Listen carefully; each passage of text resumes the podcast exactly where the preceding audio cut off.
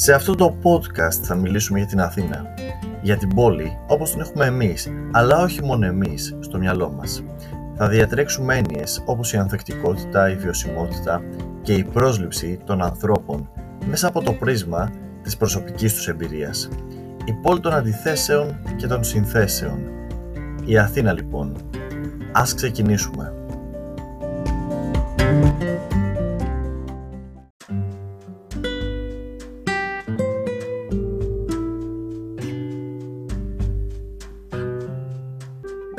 Αν είναι ανθεκτική πολύ η Αθήνα. Όχι. Με ένα χιόνι ή μεγάλες καταιγίδες νεκρώνουν οι δρόμοι. Δυστυχώς φαίνεται πως όχι. Δυσκολεύεται αρκετά σε δύσκολα καιρικά φαινόμενα, σε βαθμό που μπορεί να γίνει επικίνδυνη. Πάντως έχει δοκιμάσει τις αντοχές της στο πέρασμα του χρόνου. Αλήθεια είναι αυτό. Παρά τη σεισμικότητα και τις ανθρωπογενείς περιπέτειές της, αποτυπώνει την ιστορία της αρχιτεκτονικής του 20ου αιώνα. Νεοκλασικισμός, αρτεκό, Bauhaus, εκλεπτικισμός, μοντερνισμός προπολεμικός, μεταπολεμικός. Κλονίστηκε με την οικονομική κρίση και τους μετανάστες. Ωστόσο δείχνει ότι μπορεί να βρίσκει χαμένες ισορροπίες με καινούργιες λειτουργίες. Ναι, έτσι όπως ένας φίνικας γεννιέται, μεγαλώνει, πεθαίνει, φλέγεται και ακριβώς σε αυτό το σημείο γεννιέται ξανά από τις τάχτες της. Βιώσιμη, σε ό,τι αφορά το περιβάλλον, υστερεί αρκετά. Είναι βιώσιμη στα γραφεία, στα μπαρ, τα εστιατόρια, τα συνέδρια, την κεντρική αγορά, τα μουσεία, τους αρχαιολογικούς χώρους, σε ιδιαίτερους δημόσιους χώρους, με ιδιαίτερο τρόπο. Είναι βιώσιμη όσον αφορά το πολύ φιλικό προς τους πληθυσμούς κλίμα και το χαμηλό κόστος ζωής. Ωστόσο, η χαμηλή ζήτηση εργασίας είναι κάτι που με ανησυχεί. Όπως είπε η Ρουμπί Ματέγια, skateboarder και ιδρυτής μη κερδοσκοπικής οργάνωσης από το Brighton του Ηνωμένου Βασιλείου. Η Αθήνα είναι το τέλειο μέρος να ξεκινήσεις ένα project. Δεν θα κουραστώ ποτέ από το φως και τα χρώματα της Αθήνας. Στην πατρίδα μου δεν θα μπορούσα να κάνω σκέιτ στους δρόμους χωρίς να με σταματήσουν. Ο κύριος στα εξάρχεια φτιάχνει φαλάφελ με τέκνο γαλάκτικη μουσική. Τι άλλο να ζητήσεις; Είναι η Αθήνα πόλη για να ζεις; Ναι, γιατί έχει πολλές ομορφιές. Είναι, ειδικά για νέους, που προτιμούν τις μεγάλες βόλτες, με έντονες εναλλαγές στο αστικό τοπίο και τη βραδινή διασκέδαση σε μαγαζιά για όλα τα γούστα. Και για να ζήσεις και να μεγαλώσεις την οικογένειά σου με σχετική ασφάλεια. Είναι βιώσιμη αν την καταλάβεις. Αν αγαπάς το κλίμα και τη χαλαρή νοοτροπία της. Αν γνωρίσεις το φαγητό της και το κόστος ζωής της, λέει η Μελίσσα Ντάγκλας, Αγγλίδα δημοσιογράφου που ζει στην Αθήνα. Ναι και όχι. Συνδυάζει μια πληθώρα στοιχείων. Αν κανείς αντέχει τις αλλαγές, ναι με σιγουριά. Όπως είπε ο δημοσιογράφος Alex King, για πολλούς, η Αθήνα που βγαίνει από την κρίση είναι το νέο Βερολίνο, δηλαδή με τις ευκαιρίες που είχε το Βερολίνο στα 90s. Είναι η Αθήνα φιλική στα αμαία. Νομίζω πως είναι εχθρική. Τόσο οι υποδομές της πόλης, όσο και οι καθημερινές συνήθειες των κατοίκων της δυσκολεύουν αρκετά την κατάσταση. Καθόλου φιλική. Δεν υπάρχουν μπάρες για καροτσάκια αναπήρων και όπου υπάρχουν, όλο και κάποιος παρκάρει και τις κλείνει. Δεν είναι το δυνατό σημείο της Αθήνας, γι' αυτό και δεν βλέπεις πολλά αμαία. Είναι όμως να γίνεται και φιλική. Αν είναι η Αθήνα φιλική στα κατοικίδια, δεν υπάρχει οργανωμένη μέρημνα. Σε κάποια σημεία μόνο, που υπάρχουν πάρκα ή διαμορφωμένοι χώροι. Τόσο όσο. Καφετέριες, μέχρι ξενοδοχεία, εστιατόρια και χώροι διασκέδασης ανοίγουν σιγά σιγά τις πόρτες τους στους τετράποδους φίλους. Ωστόσο έχουμε πολύ δρόμο ακόμα.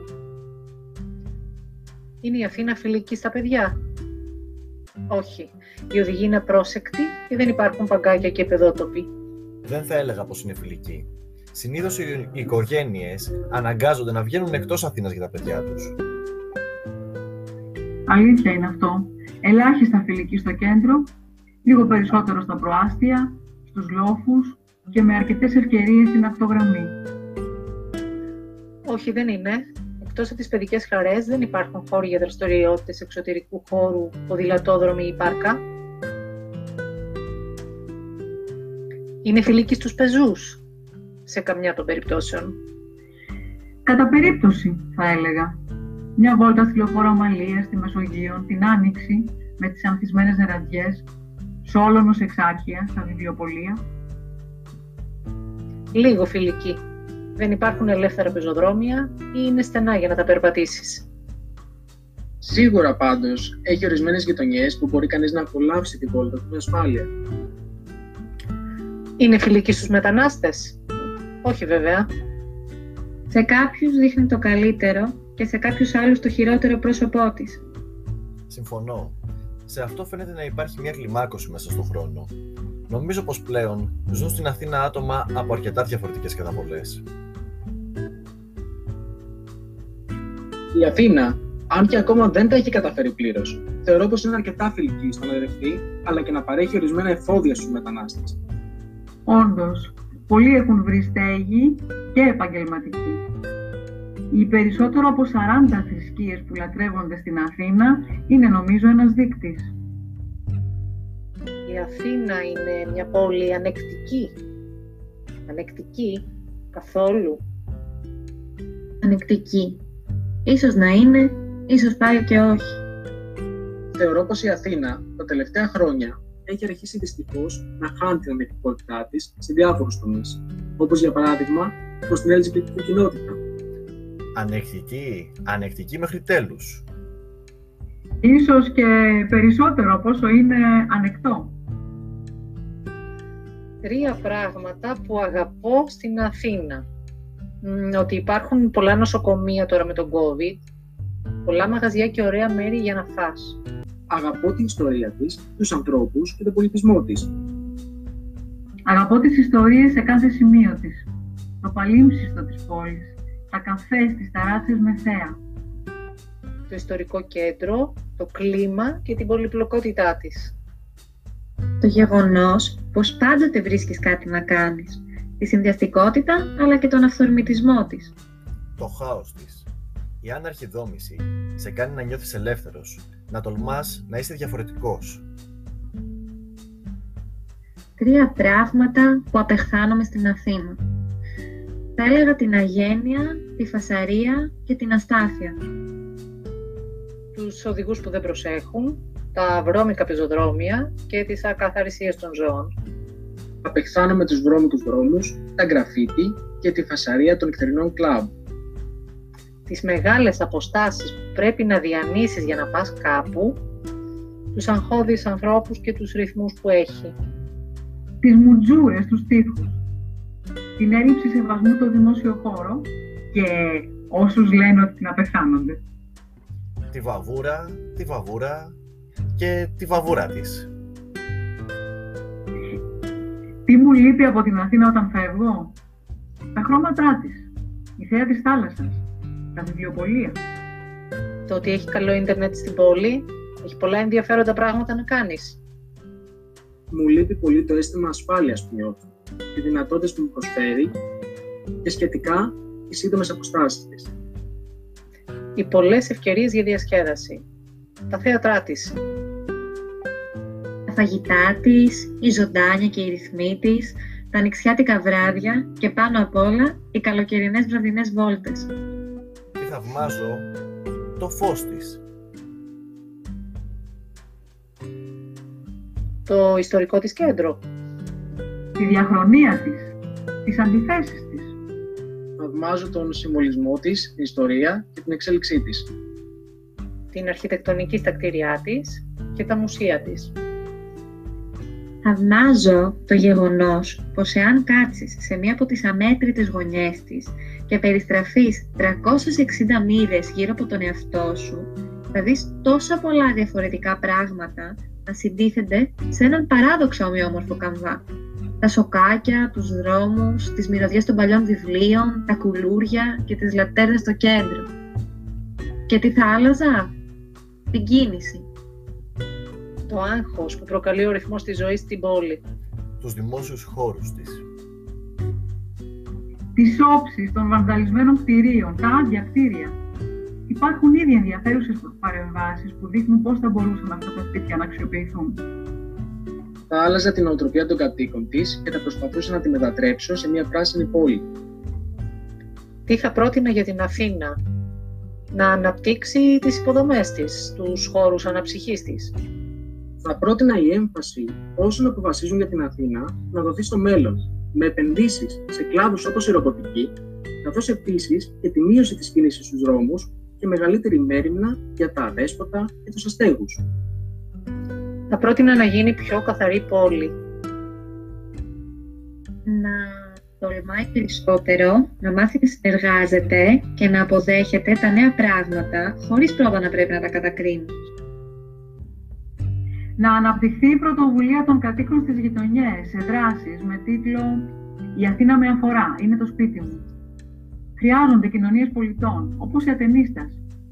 Να ενισχυθεί αυτή η επιθυμία των κατοίκων να ξανά ανακαλύψουν την πόλη ως ιστορικό και ψυχικό περιβάλλον υπάρχουν μεγάλα περιθώρια να καλλιεργηθεί η αγάπη για αυτή την πόλη.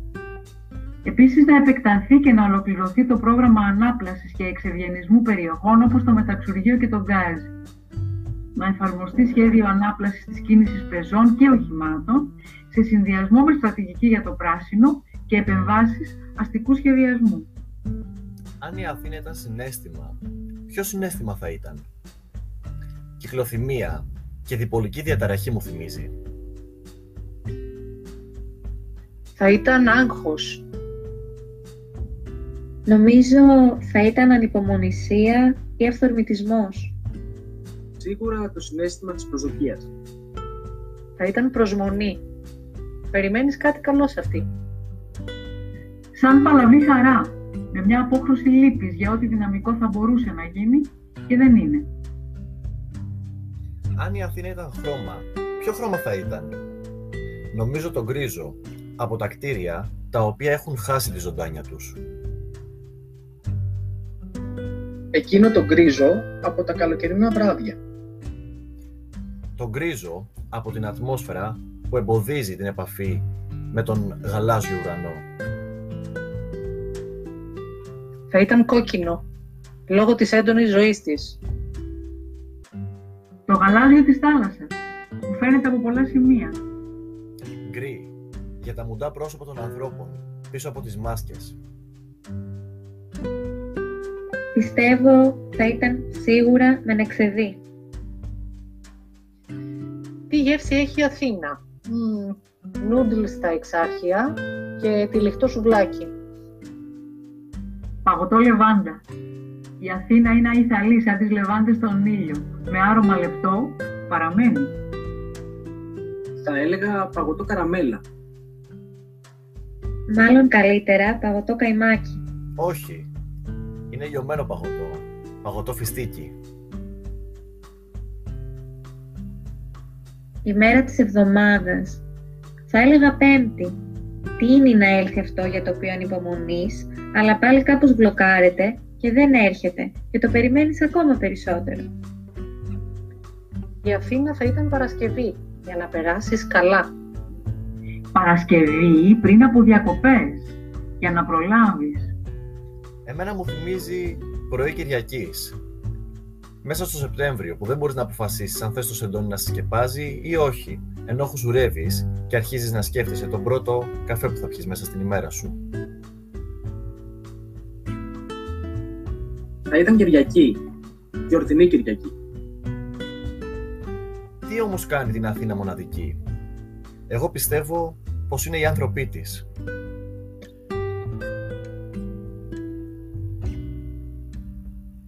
Τα πορτρέτα της, μουντά και χαρούμενα, αλλά πάντοτε ιδιαίτερα. Η σύνδεση με την ιστορία της που τη βλέπεις παντού. Ναι, η στρωματογραφία της. Αρχιτεκτονική, φιλοσοφική, αισθητική. Το βάθος και οι φάσεις της ιστορίας της όπως είπε ο Μάθιου Πράτ, σχεδιαστής από το Παρίσι. Μπορώ να δουλέψω καλύτερα στην Αθήνα, να πειραματιστώ. Υπάρχουν ακόμα εργαστήρια μέσα στην πόλη.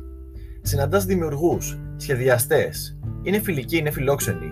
Η Αθήνα είναι μια πόλη που μεταμορφώνεται και έχει πολλή ενέργεια. Είναι πόλη χωρίς κανονικότητες, αποτελεί πεδίο μελέτης για την κατεύθυνση στην οποία μπορεί να εξελιχθεί μια πόλη. Να διηγηθώ μια αθηναϊκή εμπειρία. Μια τεράστια βόλτα, πολύ περπάτημα, κούραση, αλλά πολύ ευχαριστή διάθεση με όσα βλέπεις και ζεις. Ένας περίπατος στο κέντρο, ανάμεσα σε ανθρώπους και αυτοκίνητα, με μουσικούς του δρόμου να συνοδεύουν μελωδικά την ένταση της πόλης. Πολίτικα γλυκά και εξευγενισμένα παγωτά στη Μητροπόλεως, μετά από ξενάγηση στην Πανεπιστημίου και παράσταση στο υπόγειο του Θεάτρου Τέχνης και τους μαθητές να ρωτούν πώς χωράνε όλα αυτά ανάμεσα σε δύο πλατείες. Τα φοιτητικά χρόνια που πήγαιναν δύο με τρεις φορές την εβδομάδα στα εργαστήρια στην Πλάκα. Ήταν μια υπέροχη εμπειρία που δεν εκτίμησα όσο έπρεπε. Τη θεωρούσα δεδομένη. Μια σύγχρονη αίθουσα γεμάτη με νέους ανθρώπους με όνειρα και ζωηρές σκέψεις μέσα σε μια πόλη χιλιάδων ετών έτοιμη να εξελιχθεί. Εγώ θυμάμαι χαρακτηριστικά προετών ένα παιδάκι στην Ακρόπολη. Είχα πάει να ξεναγήσω τις ξαδέρφες μου και στεκόταν μπροστά μας στην ουρά. Ήταν μαζί με την οικογένειά του και ήταν τουρίστες. Ξαφνικά άρχισε να φωνάζει στους γονείς του πως εάν άγγιζε την Ακρόπολη, ένα τέτοιο κομμάτι ιστορίας δεν θα ξαναέπλαινε τα χέρια του ποτέ. Τι βρίσκω ελκυστικό στην Αθήνα, το ότι συναντάς τους φίλους σου στα μέρη που πας χωρίς να το περιμένεις. Την ευγένεια πίσω από την πολυμορφία της. Τη γοητεία της. Τα στενά της περιοχής της Πλάκας. Ότι είναι μια πόλη που διαρκώς κινείται. Αξίζει να σημειωθεί αυτό που έχει αναφέρει ο Ιμπάι Αρμπίδε, δημοσιογράφος από τη Βαρκελόνη. Μου αρέσουν οι χαοτικοί, γεμάτοι κόσμο δρόμοι της Αθήνας. Νιώθω ότι η Αθήνα δεν είναι μια ψεύτικη πόλη όπως η Βαρκελόνη, όπου όλα γίνονται πια για τους τουρίστες. Η Αθήνα είναι αυθεντική. Υπάρχει πάντοτε μια έκπληξη. Μου αρέσει αυτό το μείγμα μεσογειακής ζωής, βαλκανικού στυλ και ανατολίτικων επιδράσεων.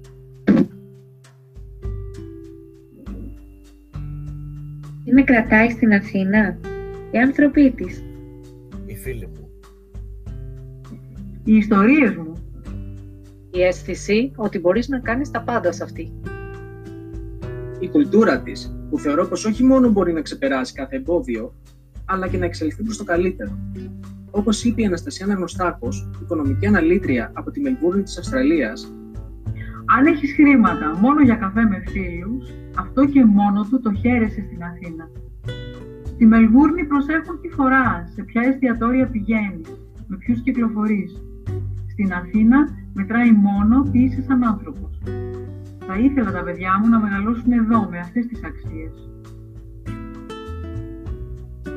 Τι με διώχνει από την Αθήνα; Η κακοποίησή της. Το σκοτάδι της. Το πόσο ωραία μπορεί να είναι μια περιοχή και πόσο άσχημη συγχρόνως. οι σχετικά λίγες ευκαιρίες. Η διαπίστωση ότι δεν μπορείς να την απολαύσεις χωρίς οικονομικούς πόρους. Ο φόβος της αστάθειας. Τι με μαθαίνει η Αθήνα. Οι πολλαπλές επιστρώσεις της με μαθαίνουν να συγχωρώ. Η Αθήνα μου μαθαίνει πως όσο σημαντικό και να είναι το παρελθόν, ποτέ δεν πρέπει να επαναπαυόμαστε σε αυτό.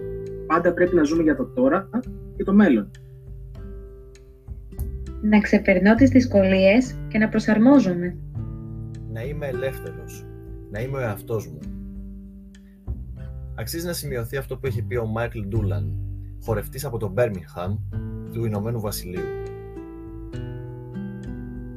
Η Αθήνα με μαθαίνει πως να είμαι ευέλικτος προσωπικά και επαγγελματικά. Στη Βρετανία θα έπρεπε να συμμορφώνομαι σύμφωνα με περιορισμούς, παραδείγματος χάρη ενδυμασίας και συμπεριφοράς.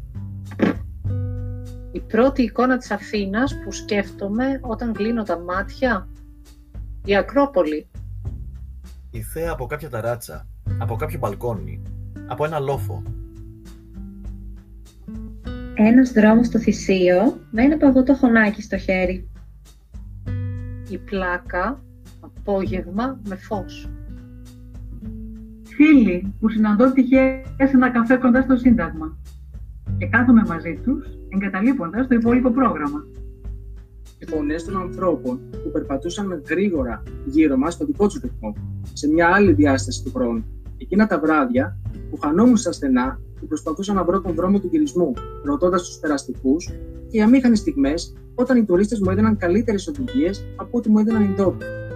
Όπως είπε η Ισλε Μόιλεντάι, σχεδιάστρια από το Τίλπουρ της Ολλανδίας. Η Αθήνα είναι αυτή η τεράστια έκπληξη χρωμάτων.